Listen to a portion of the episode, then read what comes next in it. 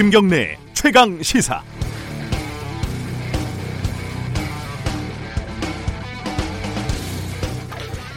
삼성이 최순실, 정유라에게 제공한 말 세 마리가 뇌물이냐 아니냐 이런 다소 회개한 논리가 논란이 어제 대법원에서 정리가 됐습니다.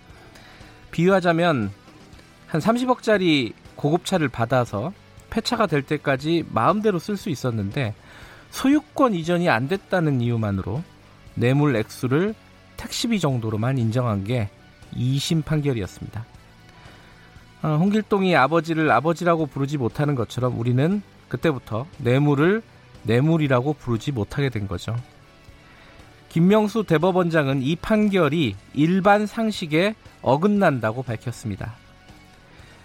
아, 아버지를 아버지라고 못 부르는 상황은 우리 사회에 너무 많습니다. 어제 대법원에서 판결을 받은 톨게이트 요금 수납 노동자들도 마찬가지였습니다.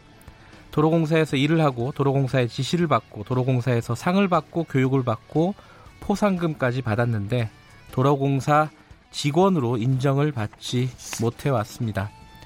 도로공사 직원으로 일했는데 직원이 아니었던 노동자들은 6년 만에 직원이란 이름을 되찾았습니다. 아, 이렇게 상식을 법으로 확인하는데 너무 힘들고 오래 걸리는 사회는 건강한 사회가 아닙니다.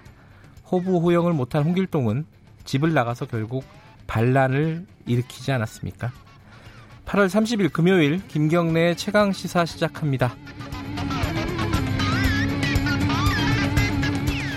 김경래의 최강 시사는 유튜브 라이브로도 함께하고 계십니다. 아, 문자 참여 기다리고요. 샵 9730 어, 짧은 문자는 50원, 긴 문자는 100원입니다. 아, 스마트폰 앱 콩으로 보내주시면 무료로 참여하실 수 있습니다. 자, 오늘 금요일 주요 뉴스 브리핑 시작하겠습니다. 고발 뉴스 민동기 기자 나와 있습니다. 안녕하세요. 안녕하십니까. 어, 대법원 판결 박근혜, 어, 최순실, 이재용 어, 정리 좀 해보죠.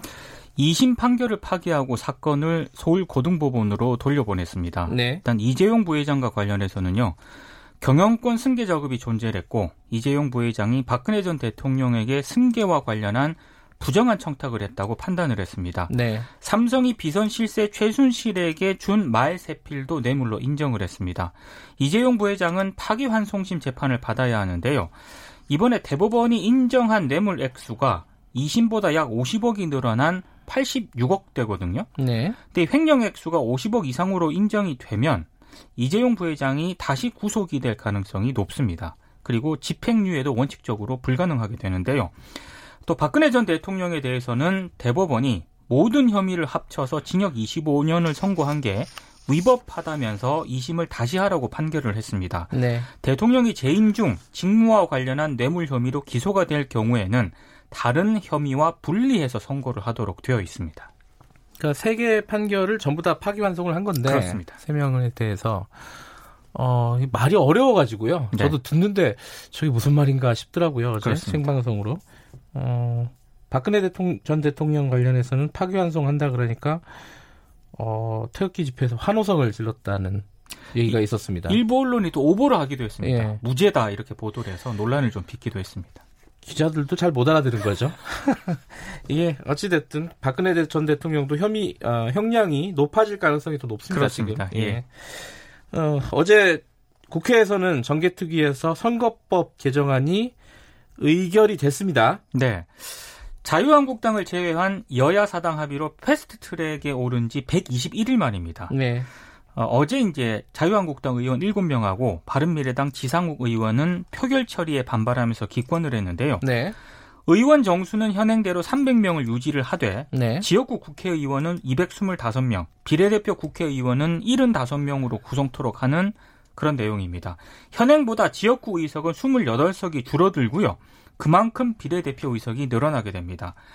정상적으로 만약에 일정이 진행이 되면은요. 올해 11월 27일 국회 본회의 표결이 가능하거든요. 네. 본회의까지 통과가 되면 내년 총선부터 적용이 가능하게 됩니다. 근데 법사위 심사 과정, 국회 본회의 등에서 자유한국당이 거세게 반발할 것으로 보이기 때문에 법안 통과 가능성은 여전히 미지수입니다.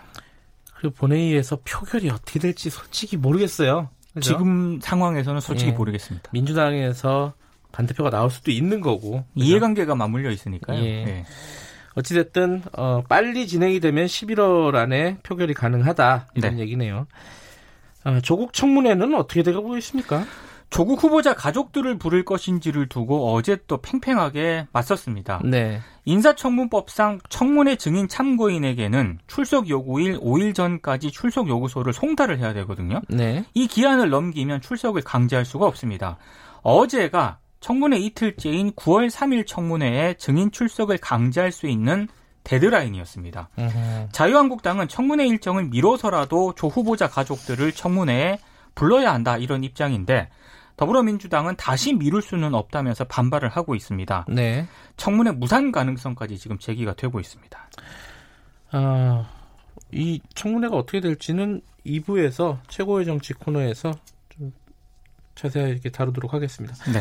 다음 소식은 그 톨게이트 노동자 직접 고용 대법원 판결 얘기죠. 그렇습니다. 이게 어 3부에서 어, 인터뷰가 마련이 되어 있으니까 그때 좀 자세히 알아보겠습니다. 브리핑 여기까지만 정리하죠. 알겠습니다. 네.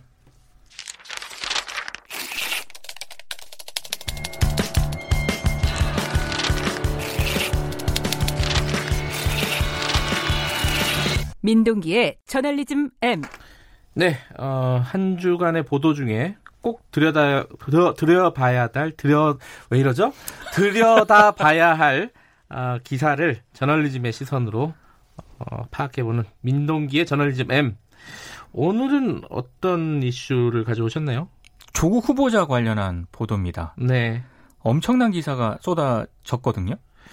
너무 많아서 이거 참 뭐 어떤 기사를 가지고 어, 들여다 봐야 될지 모르겠네요. 그래서 일단 뭐 타당한 문제 제기를 하는 보도도 많은데요. 네. 근데 그렇지 않은 보도도 있습니다. 근데 그렇지 않은 보도 중에서도 상당히 문제가 있는 보도 몇 개만 제가 오늘 가지고 왔습니다. 아, 문제가 많은 기사가 너무 많지만 네. 그 중에 정말 문제가 있는 기사. 정말 몇 개만 좀 추려봤습니다. 예.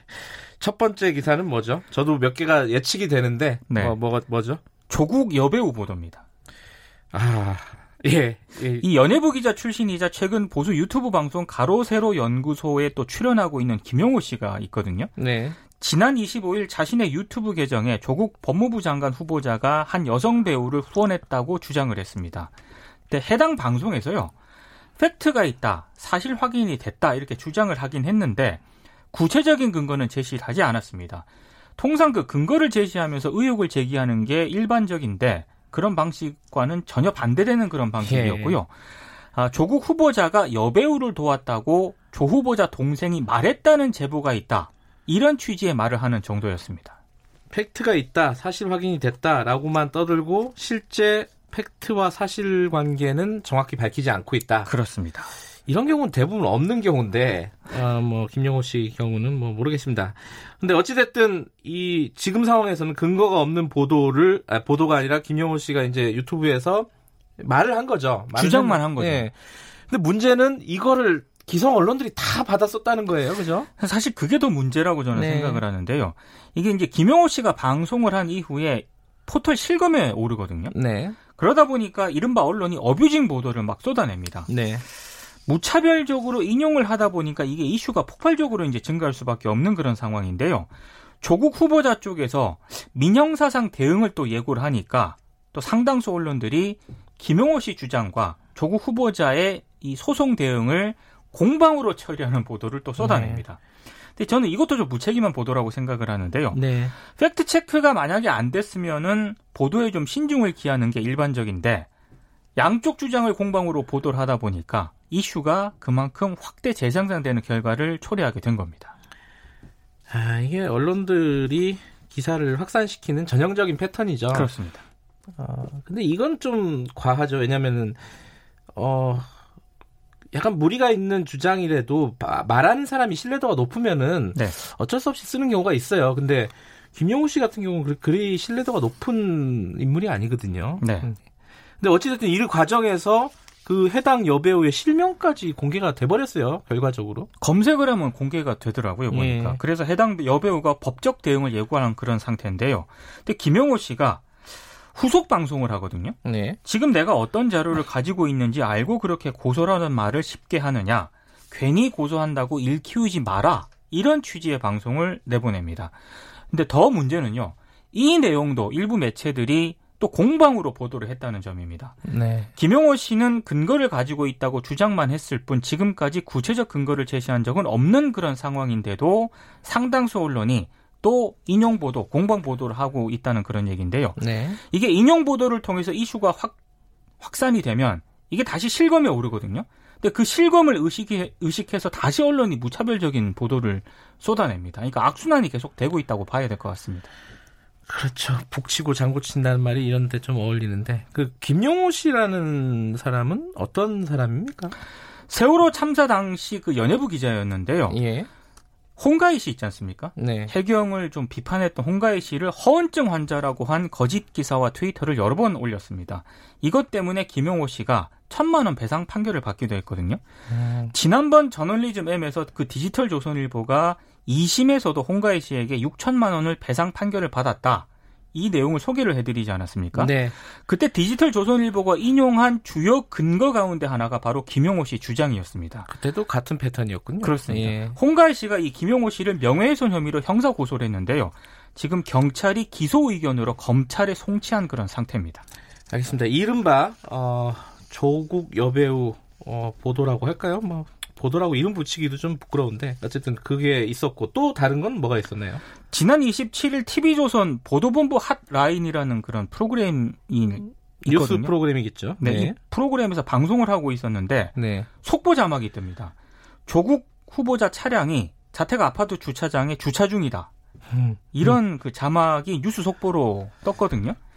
뭐죠? 왜, 왜 이게 속보가 되는 거죠? 저도 이게 왜 속보가 되는지는 모르겠습니다만 예. 이 TV조선의 자막 속보 이후에 인터넷과 SNS에서 SNS에서 굉장히 좀 풍자하는 듯한 그런 놀이가 좀 이어졌습니다. 네. 뭐 조국 후보 밥 먹는 중, 조국 후보 숨 쉬는 중, 조국 후보 옷 갈아입는 중 이렇게 아. 언론을 풍자하는 비판글들이 이어졌습니다. 이런 경우들은 꽤 있어요. 그 예컨대 뭐 누가 감옥에 가면은 밥을 한 그릇 다 먹었다. 그리고 반 그릇 먹었다. 뭐 한 그릇 더 시켰다. 이게 다 기사를 쓰잖아요. 네. 아, 기사를 좀 부끄러워요. 그런 기사를 보면은 많이 네, 부끄럽습니다. 예. 또 또 뭐가 있습니까? 짧게 두 가지 정도만 언급을 예. 하겠습니다. 매일경제가 지난 21일 조국 딸 오피스텔 거주자 주차장엔 차 10대 중 2대가 포르쉐다. 이런 기사를 내보내거든요. 이 두 대가 조국 딸의 어 차였나요?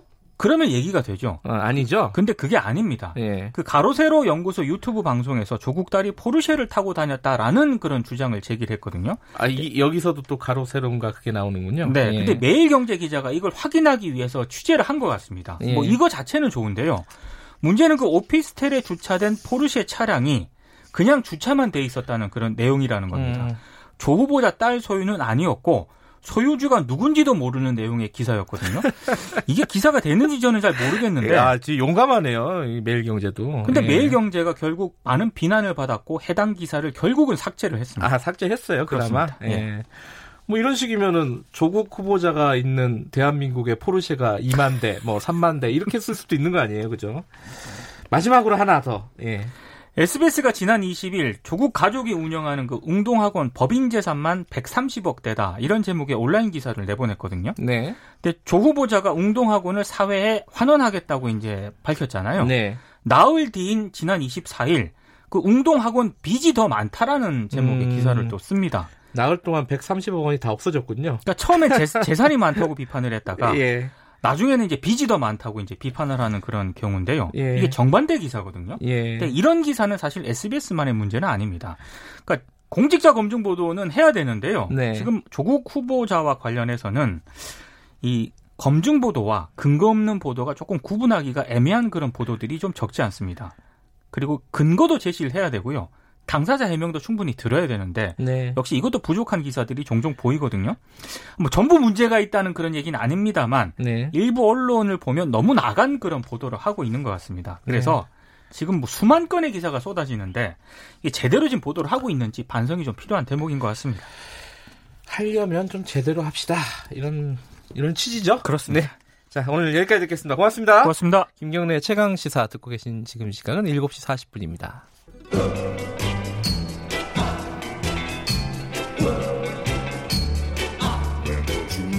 정글 같은 아침 시사의 숲에서 오늘도 웃고 울고 즐기며 사는 자연인 김경래 씨. 그의 하루 일과는 KBS 1라디오 김경래의 최강 시사를 진행하는 것으로 시작합니다. 어, 그런데 이게 무슨 소리죠? 아침부터 열심히 준비한 자연인 김경래의 밥상 같이 드셔보실래요? 후회 없는 아침 건강한 시사 김경래의 최강 시사 네, 김경래 최강 시사 듣고 계십니다. 어제 어, 생방송 보신 분들도 있고 뭐 뉴스로 속보 같은 걸로 보신 분들도 계실 겁니다. 이 박근혜, 최순실, 이재용 관련된 대법원 판결이 있었습니다. 저도 솔직히 이렇게 그 아주 집중해서 듣지는 않아서 그런지 이 대법원 판결문을 김명수 대법관 등이 이렇게 쭉 읽어갔는데 무슨 말인지 잘 모르겠더라고요. 음, 결국은 이제 나중에 어, 천천히 따져 보니까 어, 대략은 알겠는데 이게 정확하게 어떤 의미를 가지고 있는지 좀 어, 분석을 좀 해드리겠습니다. 어, 더불어민주당 박용진 의원 연결해 볼게요. 안녕하세요. 예, 안녕하세요. 박용진입니다. 네.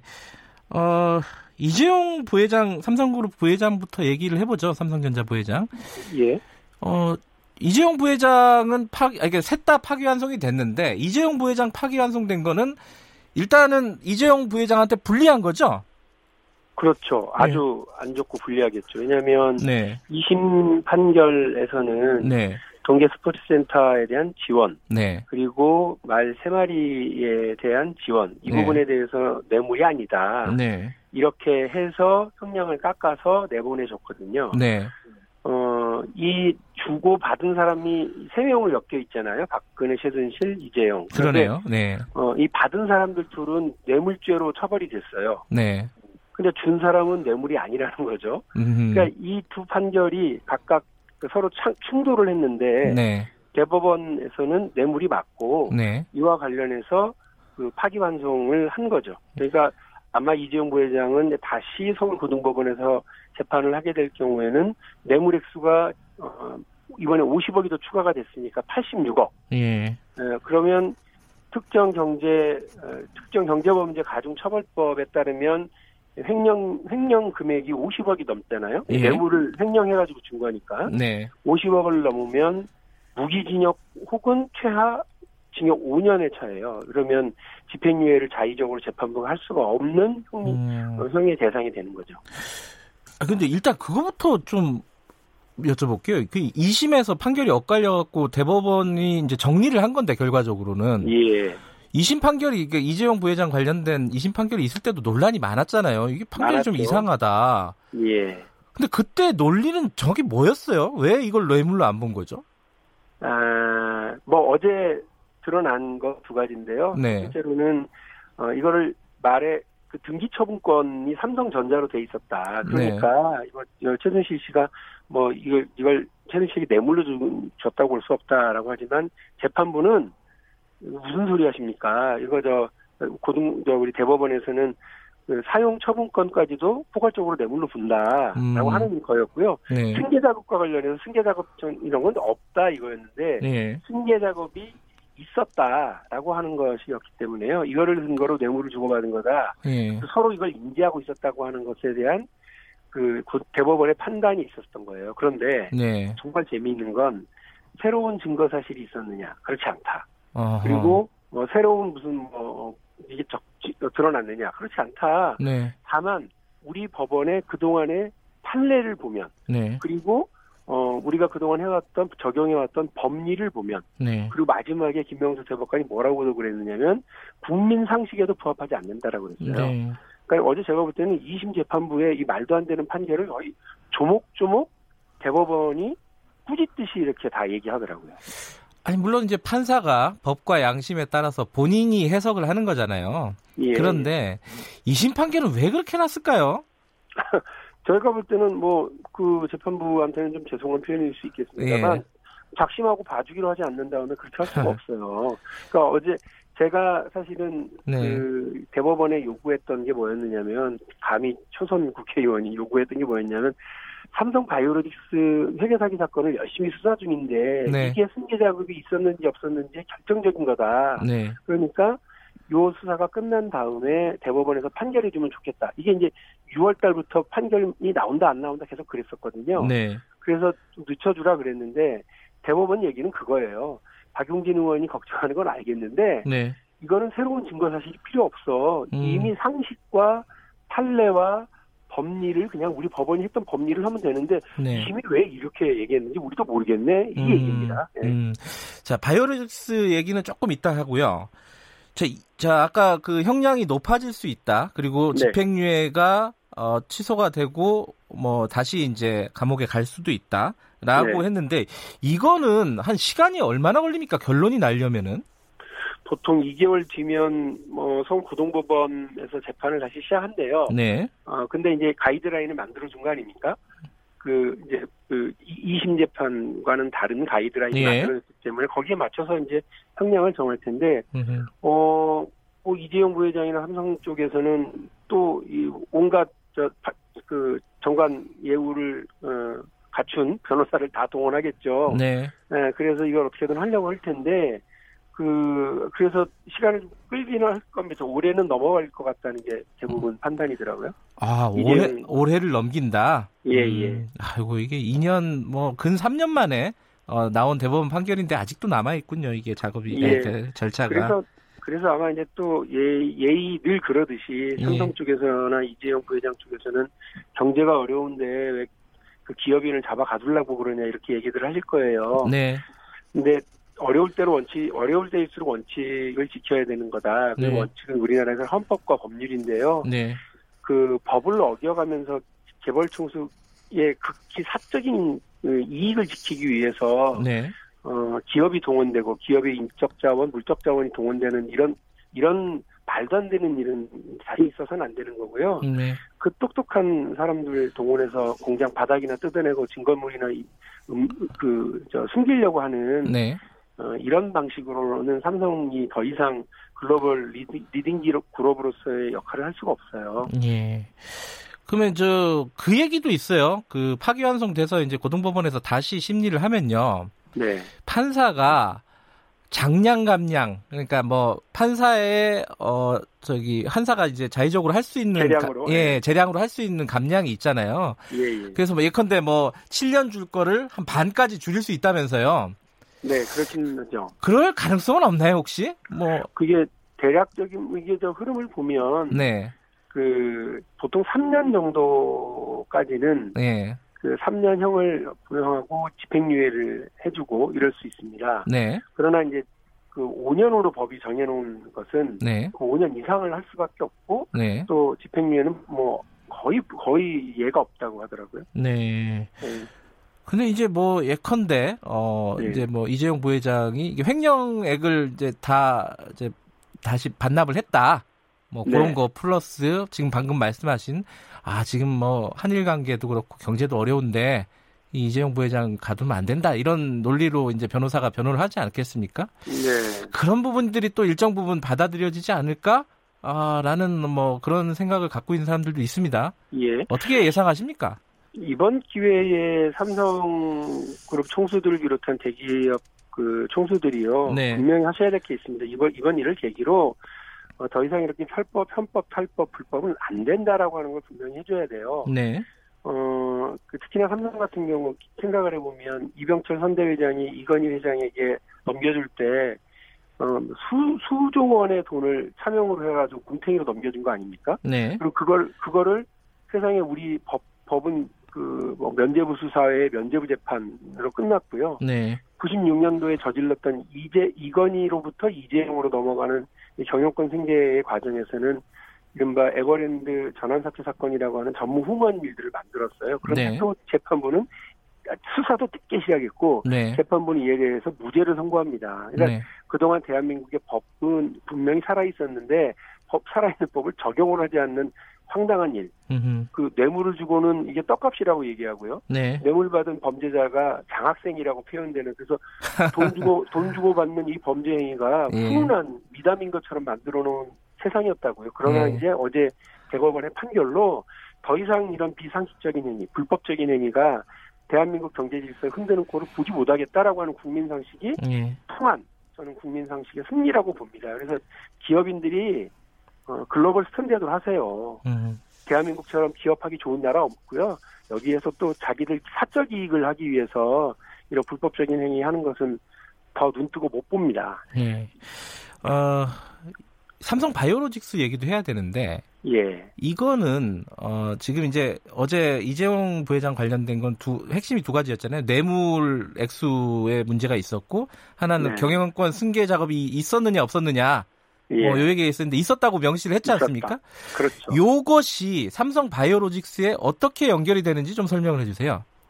삼성 바이오로직스 사건의 핵심은 뭐냐면 네, 그 삼성그룹을 장악하는데 중요한 역할을 하는 삼성물산과 제일모 그러니까 이재용이 이재용 부회장이 가장 많은 지분을 가지고 있는 제일모직을 강제 합병을 하는 과정이에요. 네, 근데 이 과정에서 제일모직의 이익이 높아야 이재용 부회장의 이익이 높아지니까 네, 제일모직의 자회사인 삼성바이오로직스의 가치를 뻥튀기 시키려고 하는 과정에서 이 분식 사- 분식 체계 네, 세계 사기 사건이 벌어지고 있는 거거든요. 네, 그러니까 그 삼성 바이오로직스의 그 회계 사기는 분식 회계는 이른바 결론이고요. 예, 왜이 결론이 나오느냐? 어디서 이 미사일이 날라왔느냐라고 하는 이 발사 원점을 찾아보면 뭐 정확하게 승계 작업인 거죠. 네, 그러니까 이 부분을 대법원이 이미 인정을 했다라고 보시면 된다고 저는 봅니다. 음. 그러니까 승계 작업이 있었고 그래서 말 사준 거야. 근데 말 왜 사죠? 그 삼성물산과 제일모직을 합병하는 과정에서 그 사- 삼성물산 쪽이 지분을 많이 가지고 있었던 국민연금이 거기에 동의를 해주는 조건으로 사주는 겁니다. 음, 그러니까 요, 요 사실은 이 말을 주고받는 과정이 왜 필요했는지를 대법원은 다 봤다는 거죠. 네, 그래서 승계 작업이 존재한다. 승계 작업이 존재한다라고 하는 건 어, 그 말을 사줘야 되는 이유가 거기에 있다. 그리고 어, 회계 사기를 해서라도 제, 제일모직의 가치를 뻥튀기 시켜야 되는 이유도 바로 여기에 있다라고 음. 하는 아주 그냥 노- 합리적인 어, 추론이 가능한 겁니다. 그러니까 분식회계가 벌어졌어. 그러니까 보- 벌- 그 분식회계를 왜 했을까 생각을 해보니까 어 그거는 승계 작업 때문이야. 근데 이제 지금까지 승계자 그 삼성의 논리는 승계 작업이 없다고 법원에서 판결하지 않았느냐. 그러니까 뭐 분식회계를 할 동기가 없다 우리는 이거 예. 아니었어요, 그죠? 그렇습니다. 예. 그러면은 이제 원천적으로 삼성의 논리가 무너지게 된 거죠. 이렇게 되면은. 방어 논리 자체가 이제 무너졌고요. 네. 그래서 어, 지금 그 검찰이 삼성바이오로직스의 회계 사기 사건과 관련된 수사를 하고 있는데 네. 이, 이 부분에 이제 마무리를 좀 잘 하셔서 문제를 정리하면 될 겁니다. 대한민국에 어쨌든 그런 판단을 내리기 싫어서 꾸물럭꾸물럭 하기는 했는데 금융위 산하 증권선물위원회가 대한민국에서 금융 관련 최고 전문가들이 모인 예. 이른바 재판부입니다. 거기에서 이거 사기 친 회계야. 네. 이거 처벌해야 돼라고 고발을 한 거예요.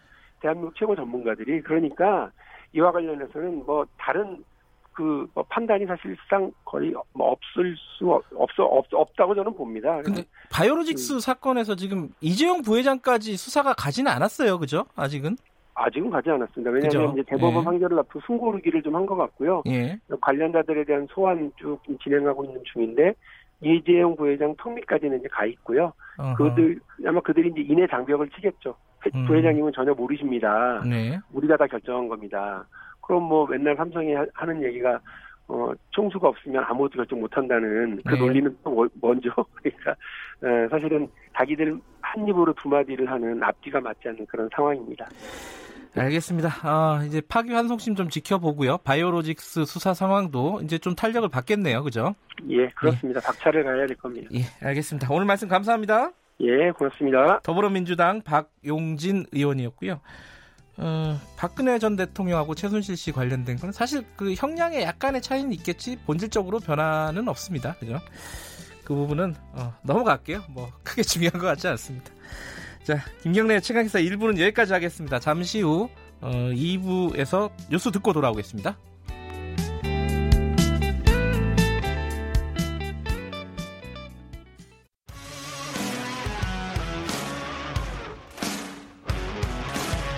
뉴스타파 기자 김경래 최강 시사.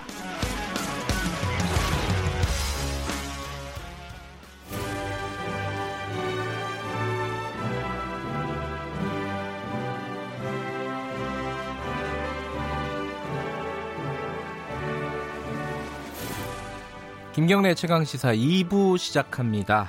매주 금요일 전국의 가장 뜨거운 현안을 여야 의원 두 분과 이야기 나눠보는 시간입니다. 최고의 정치 오늘도 어김없이 두 분 나와주셨습니다. 먼저 더불어민주당 김진표 의원님 안녕하세요. 네, 안녕하십니까. 네 그리고 자유한국당 김영우 의원님 안녕하세요. 네, 반갑습니다.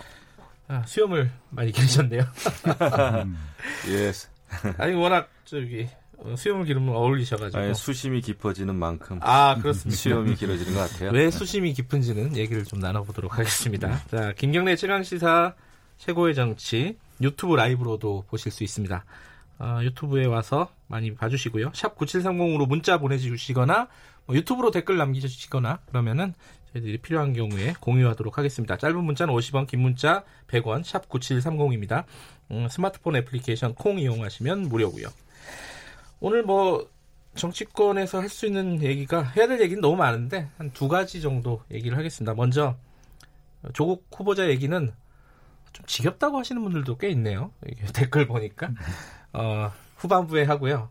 어제 벌어졌던 얘기 좀 해볼게요. 그 정개특위 그러니까 선거법 다루는 거죠 한마디로 지금 패스트 트랙에 올라가 있는 선거법이 정개특위에서 쉽게 말하면 통과돼야지 그 다음에 뭐 법사위로 넘어가고 그 다음에 본회의로 넘어가는 거 이, 이거잖아요 과정이. 근데 어제 정개특위에서 좀 뭐 소동이 벌어졌습니다. 이제 의결하는 과정에서 자유한국당이 이게 날치기다 막 이렇게 얘기를 했어요. 어 이게 날치기 맞나요? 이게 김영우 의원님 어떻게 보세요? 맞죠. 이제 과거에도 사실 저희가 여당인 때도 네. 어, 날치기 비슷한 게 있었어요. 제가 18대 국회 때 이제 방송법 네. 아, 이런 것도 이제 국회 본회의에서 우리가 이제 날치기라고 하는 그 표현은 언제 쓰냐 하면은 아, 충분한 토론과 협의와 합의 과정이 없이 네. 숫자로만 그냥 밀어붙일 때 날치기라는 표현을 씁니다. 예. 그런데 제가 아까 이제 수심이 깊어진다라는 말씀은 아 과연 이대로의 국회가 존재하는 게 의미가 있나 이런 생각이 들 어, 정도로 거기까지요? 예, 예. 그렇습니다. 왜냐하면은 과거에도 뭐 날치기가 있었습니다만은 날치기는 한 번 하고 나서 또 다른 안건이나 뭐 다른 또 어, 회기나 네. 아, 이런 때 하면 몰라도 이것은 어떻게 연달아서 세 번을 어, 연속해서 그냥 날치기가 된 거예요. 예를 들면 이번에 그 선거법 개정안은 에, 뭐 패스트트랙은 그냥 그렇다고 치고요. 예. 예, 정개특위 소유에서 날치기 한 번 하고 예. 그 다음에 또 어, 범여권이 예, 구성을 제한해서 만들어졌죠. 그 에, 안건 조정 위원회라고. 네. 그런데 이거는 원래 활동 기한이 90일인데도 불구하고 하루 만에 여기서 그냥 또 날치기가 됐고 그 다음에 또 급기야는 정개특위 전체 회의에서 어제 또 날치기가 됐습니다. 그래서 연 연달아 세 번을 자유한국당이 얻어맞으니까 음, 아, 지금 정신이 없어요. 이런 국회가 지속되는 게 과연 아 옳은 것인가 네, 아, 네. 근본적인 좀 회의가 듭니다. 알겠습니다. 그 안건 조정위도 저기 한나라당, 아, 자유한국당에서 이렇게 어, 해가지고 만든 거죠. 네. 그렇죠. 이번에는 예, 정개특위에서는 그렇죠. 예, 그렇죠. 김지부 의원님, 그러니까 김영우 의원께서 말씀하신 게 뭐 충분한 토론 과정이 없었다. 뭐 일단 그게 이제 핵심인 것 같아요. 이번을 날치기로 규정하는 게 어떻게 보십니까?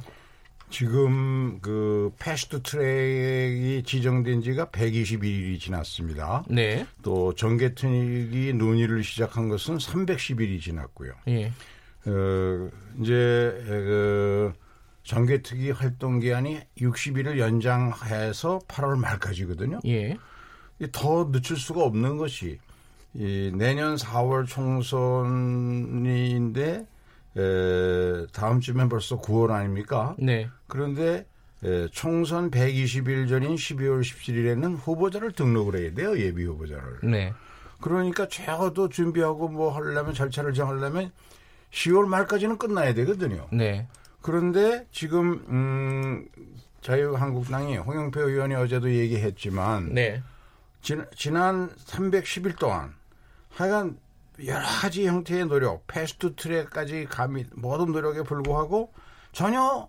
협상에 응하지 않고 어깃장만 놓은 거예요. 어, 본래 이 패스트 트랙은 연동형 비례제로 가는 것을 어, 제 정당 교섭단체가 작년 12월 15일 나경원 의원의 사인으로 그, 거기서부터 기초로 출발한 거거든요. 그런데 그 그거와 전혀 다르게 비례대표제를 아예 없애버리자는 어깃장을 넣어가지고는 안 하겠다는 거나 다름없이 이렇게 몰고 전혀 토론에도 협상에도 응하지 않아서 홍영표 의원이 홍영표 위원장이 네. 자 이제 저 전개특위에서 더 진전이 안 되니까 그러니까 좀 음, 저 원내대표단끼리 정치 협상을 해달라고까지 요구했는데도 안 되고 하니까 네. 그 회의만 열면 나와서 방해하니까 그래서 그 이제 정개특위에서 마무리가 됐지만 그러나 법사위에서 아직 90일이 남아 있습니다. 네. 에, 어제 표결 과정에서도 바른미래당은 두, 두 사람의 의원이 이, 엇갈렸죠. 네. 그리고 무소속 의원은 차- 표결의 절차상 진행해야 되니까 찬성을 하지만 내가 이 패스트 트랙 안에 찬성하는 건 아니다라고 발표한 의원도 있고요. 네. 어떻게 될지 모릅니다. 법사위에서 자유한국당이 어깃장 내놓은 안은 취소하고 제대로 된 당초 국민 앞에서 사인한 그 취지에 맞는 수정안을 만들어 가지고 협력하면은 아, 자유한국당 안대로 통과될 가능성은 얼마든지 있는 거죠. 그런데 예, 여기서 의원님. 예, 문제는 지난번에 패스트 트랙에 그 범여권 사당이 합의해서 패스트 트랙에 태울 때도 똑같은 논리였습니다. 이 어, 패스트 트랙에 태우는 것은 합의와 논의의 시작이다 이런 논리였어요. 예. 근데 지금 어제도 아, 이것을 그 아, 정개특위 전체 회의에서 강행 처리하고 난 다음에 법사위에 90일 동안이 확보돼 있으니 아, 그때 또 논의하면 되지 않느냐 똑같은 말씀을 하세요. 네. 아니 그러면은 18, 18개 상임위 다른 상임위들은 왜 존재합니까? 다 법안을 에, 그냥 그 강행 처리한 다음에 법사위에 올려놓고 법사위에서 법사위에서 논의하면 되지 않느냐 이렇게 그럼 얘기하실 건지 정말 묻고 싶어요. 우리가 예. 숫자만 가지고 지금 이렇게 강행 처리하고 아. 날치기 하면은 다른 상임위가 필요가 없습니다. 그리고 선거법은 누가 뭐래도 그 선거의 게임을 정하는 규칙 아닙니까? 이것을 어, 야당의 제일 야당의 동의나 최소한의 충분한 토론 없이 그냥 강행 처리해서 어떻게 하겠다는 건지 모르겠고요. 예. 그다음에 지금 선거법이 난항을 겪고 이러면은 아 이것은 기존의 선거법으로도 어, 선거를 치를 수 있는 거죠. 아, 제가 선거법을 개정할 필요가 없다는 것이 아니라 이 지금 이 국면에서는 특히 정의당의 그 행보를 보면은 아 이것은 뭐 조국 살리기 또 이런 그 어, 차원에서 이루어진 게 아닌가 무슨 뭐 항상 뭐 데스노트가 데스노트가 어떻다 저렇다 이런 얘기가 있지 않습니까? 그러니까 이제 민주당은 정의당 의석수 늘리는 것을 에, 도와주는 것이고 에, 또 어, 민주당은 뭐 공, 어, 공수처 법안이라든지 검경 수사권 조정안이라든지 이런 거 도움을 이제 정의당으로부터 좀 받아야 되겠죠. 근데 지금 완전히 국회도 그렇고 우리 사회가 저는 내란 중에 있다 생각을 합니다. 대한민국이 이렇게 진영 논리에 갇혀서 말이죠. 내란. 서로가 주장하는 것이 아니면은 완전히 악으로 규정하는 어, 이런 알겠습니다. 요, 있어요. 음. 요 얘기는 저기 김진표 의원님 말씀만 좀. 근데 네. 잠깐만 정리해 보면요. 어, 아까 묻고 싶다고 하셨는데 그러니까 물어보시면 되는 거고 그죠? 네. 대답을 해주시면 될 것 같고요. 저는 그렇게 묻겠습니다. 다른 상임위도 다 그렇게 하는 게 맞는 것인데. 근데 이게 어 우선 그 점부터 대답을 할까요? 예, 그거랑 음. 또 붙여가지고 그럼 요번 다음 총선은 그냥 지금 선거법대로 할 수 있는 거 아니냐 이게 그럼요. 합의가 안 되면 아, 그 말씀에 대한 대답도 예, 예, 좀 그것도 좀 얘기해야겠네요. 어, 우선 이제 그 아까 말씀드린 것처럼 정개특위를 구성해서 310일 예. 그리고 어, 또 8월 말까지 60일을 연장한 동안에도 한 저 한 저 한나라당인가 자유한국당입니다. 자유 자유한국당 너무하십니다. 아무런 토의에도 응하지도 않았어요. 그런데 이제 이 출발이 어떻게 된 거냐면 19대 때부터 우리 정치 개혁의 가장 중요한 과제 중에 하나가 국민들이 투표한 득표, 얻은 득표수와 의석수가 전혀 맞질 않는다. 네. 그래서 이거는 이것은 정치의 기초를 무너뜨리는 거 아니냐. 예, 그래서 이제 이거를 어떻게 할 거냐는 것을 자유한국당 이병석 당시 정개특위 위원장이 연동형 비례대표제를 하는데 한꺼번에 100%갈 수는 없고 네. 아 그거를 좀 음, 섞어서 가자 이래서 그걸 출발점으로 해서 소위 패스트 트랙안이 만들어진 게 50% 연동제거든요. 네. 그런데 지금 저 제가 가장 좋아하는 자유한국당 아니죠. 어, 어, 그 자- 그렇지 자유한국당 왜 그러세요, 의원이신데 우리 김영우 의원님까지도 안 되면 내년 4월에 그냥 이- 이대로 가지. 예, 이대로. 이, 이- 예. 이런 말씀이신데 어저께인가 이양수 의원이 공개적으로 그 얘기를 했더라고요. 예. 어, 선거법이 안 고쳐지면 내, 내, 내년 4월로 가면 될 거 아니냐. 이 소리가 뭐냐 하면 선거법 고칠 생각이 자유한국당이 점잖은 권- 저 김영우 의원까지 그렇다면 결국 안 하겠다는 얘기거든요. 그런데 국민의 소리는 선거법 고쳐야 한다 하는 거고요. 그래서 지금까지 자유한국당이 그런 생각이기 때문에 뭘 했냐 하면 축구를 비교하면 침대 축구를 해왔어요. 아웅 하지 않고 계속 침대에서 어기적거리고 그냥 있는 거예요. 시간만 보내고. 그러니까 이거의 속셈을 다 아는 정치인들이 그대로 자유한국당 뜻대로 따라가면 그게 옳은 정치인가요? 그러니까 절차를 진행하는 과정이니까 알겠습니다. 지, 금이라도 예. 그 어깃장한 비례대표를 연동형으로 해가지고 좀 보강하자는 데서 출발한 정치개혁 논의를 비례대표를 아예 없애자는 안을 내놨으니까 어깃장이라고 할 수밖에 없죠. 알겠습니다. 요, 요 얘기는, 어, 마무리해야 되는데, 그, 침대 축구 얘기도 하셨고, 이, 자유한국당이 사실상 선거법 바꿀 생각 없는 거 아니냐. 이 얘기 간단하게 네. 대답할 수는 없대요. 저희가 볼 때는 최초의 민주당이 예. 선거법 개정에 별로 열의가 없었습니다. 아, 오히려 예. 민주당이요? 그러다가- 열의가 없다고 네, 말씀하세요. 그러다가 이제 어, 민주당이 검경 수사권 조정해야 되고 뭐 사법 개혁을 해야 음. 된다 이러면서 아, 뒤늦게 사실 그 안을 들고 나왔어요. 예. 어 그리고 예, 사실 선거법이라는 건 그렇습니다. 이게 무슨 비례성에 기초해야 된다. 지금은 비례성에 안 맞는다 해가지고 이제 이 개정안을 들고 나왔는데 사실은 범여권 특히 이제 정의당의 의원 수를 늘리는데 굉장히 적합한 선거 제도이죠. 알겠습니다. 네, 예. 그거 외에는 다른 의미가 없습니다. 이이 비례성을 고치기 위해서는 대통령 선거 제도부터 고쳐야 돼요. 그리고 이런 어떤 제대로 된 권력 구조를 고치려면은 사실은 개헌 문제까지를 의논했어야 됩니다. 그렇지 않고 알겠습니다. 그냥 범여권의 에, 그 의원 수만 늘리는 것은 또 늘리는 거죠. 도돌이표가 됐는데, 예. 뭐, 예, 한마디만 그더 비슷하게 짧게, 예. 예.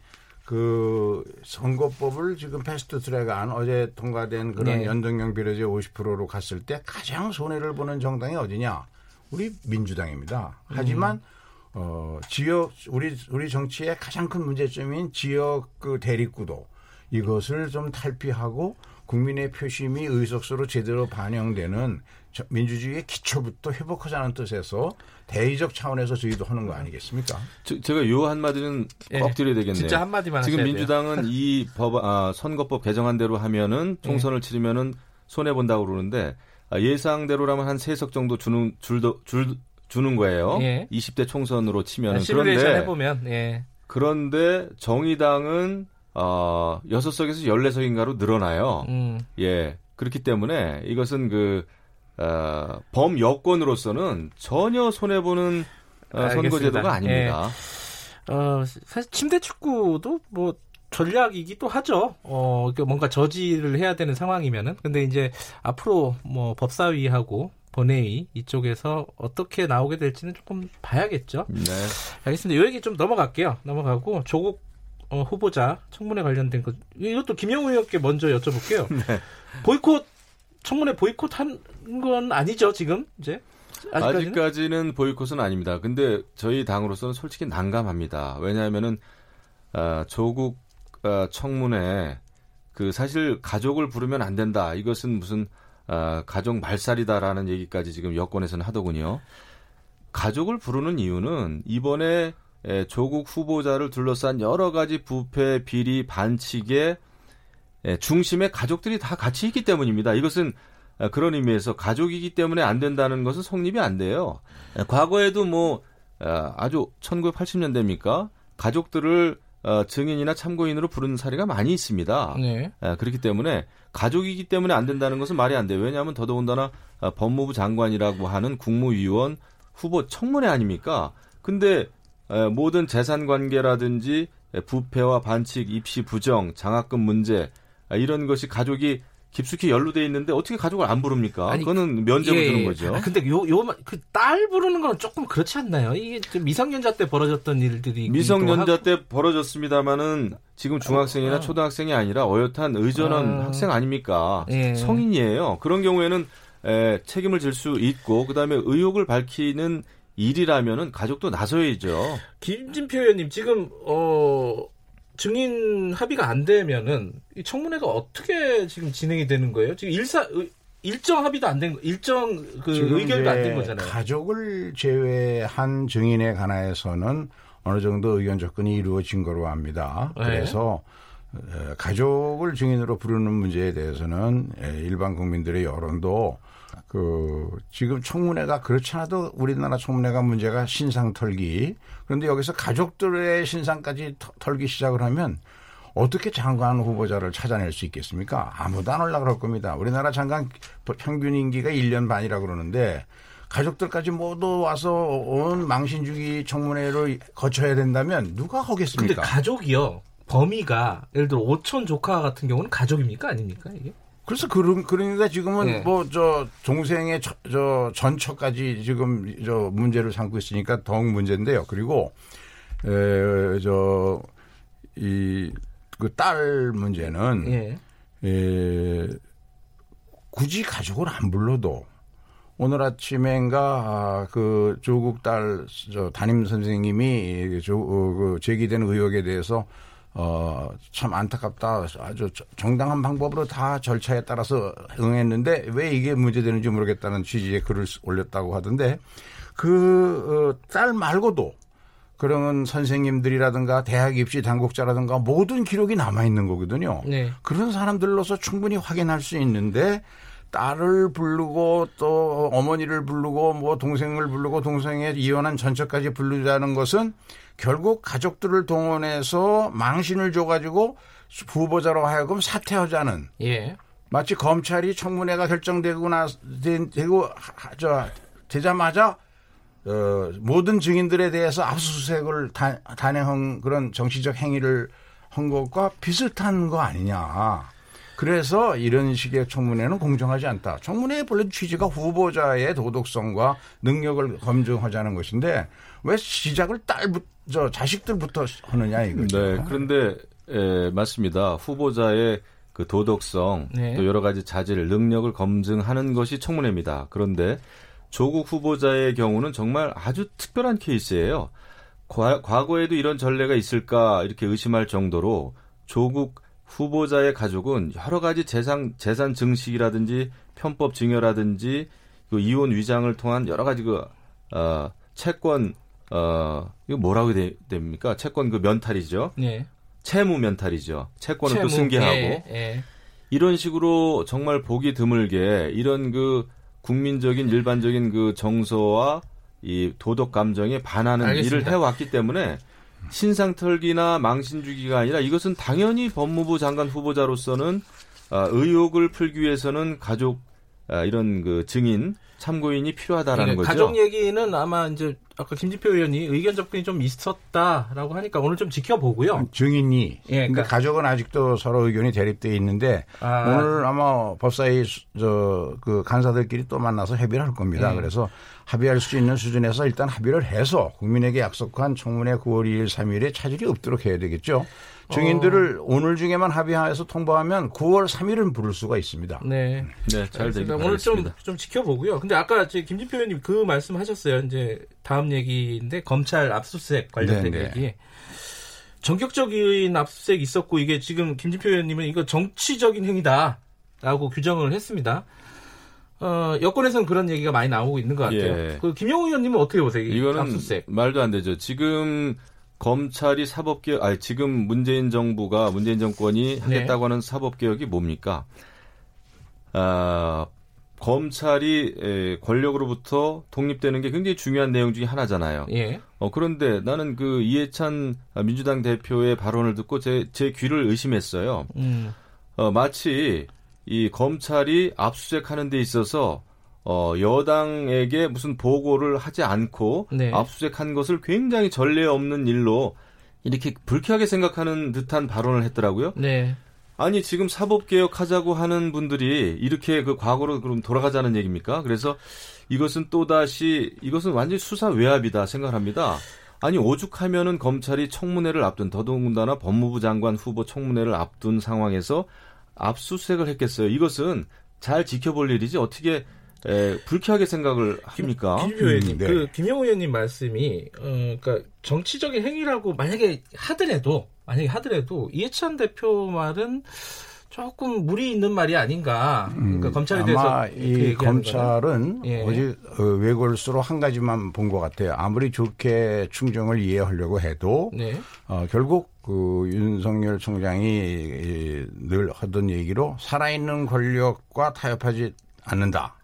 이거를 보여주기 위한 것인데 지금까지 수많은 그 정치인들에 대한 고발이 반대당으로부터 이어졌습니다. 예를 들면 자유한국당 의원들에 대해서 경찰이 몇 차례 소환했는데도 안 나오고 있는 거 그런 거는 왜 그 압수하고 저 구류하 저 불- 부르지 않고 어 이거는 어 고발이 그 얼마 되지도 않았는데 그리고 네. 여야가 합의해서 그거를 국민들 앞에서 청문회 과정을 통해서 밝히고 나서 9월 3일 이후에 해도 아무 문제가 없는 거를 9월 2일 3, 저 청문회 한다고 한 발표가 나오고 몇 시간 후에 그냥 이 압수수색을 했던 것은 이건 분명히 에, 검찰의 힘을 보여주고 검찰이 살아있는 권력에도 타협하지 않는다는 걸 보여주기 위한데 지나친 오바죠. 그 지나친 오바라는 정치적 행위를 했으면 그 정치적 행위에 대한 책임을 져야 됩니다. 오늘 검찰총장이 어, 내부 단속을 좀 한 모양인데 그저 피의 사실 유포라든가 네. 과거에 검찰 적폐의 대표로 알려진 별건 수사라든가 예. 이런 방법으로